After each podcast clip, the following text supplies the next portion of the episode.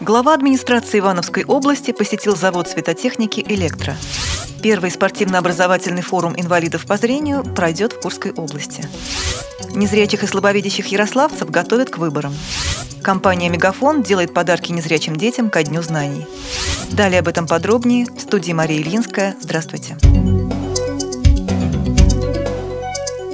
Глава администрации Ивановской области Александр Кузьмичев посетил Ивановский завод светотехники «Электро». В ходе визита он обсудил с директором предприятия Александром Фадеевым перспективы развития производства и ознакомился с работой заводских цехов. Основная часть продукции на этом предприятии выпускается с участием инвалидов по зрению. Как рассказал Александр Фадеев, рынком сбыта светотехнической продукции являются практически все регионы России. На сегодняшний день основным направлением развития являются светодиодные светильники, светильники, в частности, уличные светодиодные светильники «Сварог». По словам главы администрации областного центра, эта продукция может стать очень востребованной на городском рынке, сообщает интернет-портал города Иваново.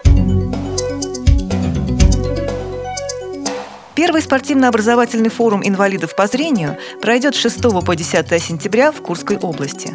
Целью мероприятия является реабилитация инвалидов по зрению через активные занятия физической культурой и спортом, вовлечение лиц с ограниченными возможностями здоровья в деятельность общества слепых и физкультурно-спортивное движение региона. В программу форума войдут лекции фильмы, игры и знакомства, соревнования по шахматам, шашкам, настольному теннису, тренинги, мастер-классы и многое другое. Открытие состоится 6 сентября в Центре преподобного Феодосия Печерского.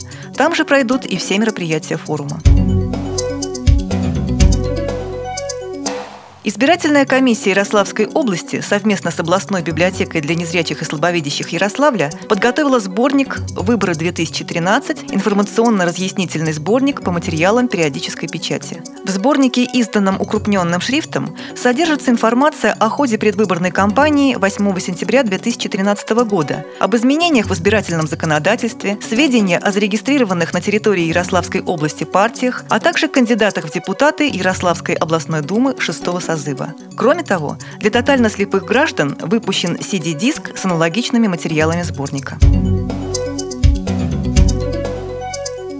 Компания «Мегафон» подарила ученикам Нижегородской областной специальной школы-интерната в День знаний рельефные книжки для незрячих и слабовидящих детей – Издания, выпущенные благотворительным фондом, иллюстрированные книжки для маленьких слепых детей, способствуют развитию остаточного зрения и осязания, мелкой моторики и внимания. Рисунки в них четкие, крупные, рельефные.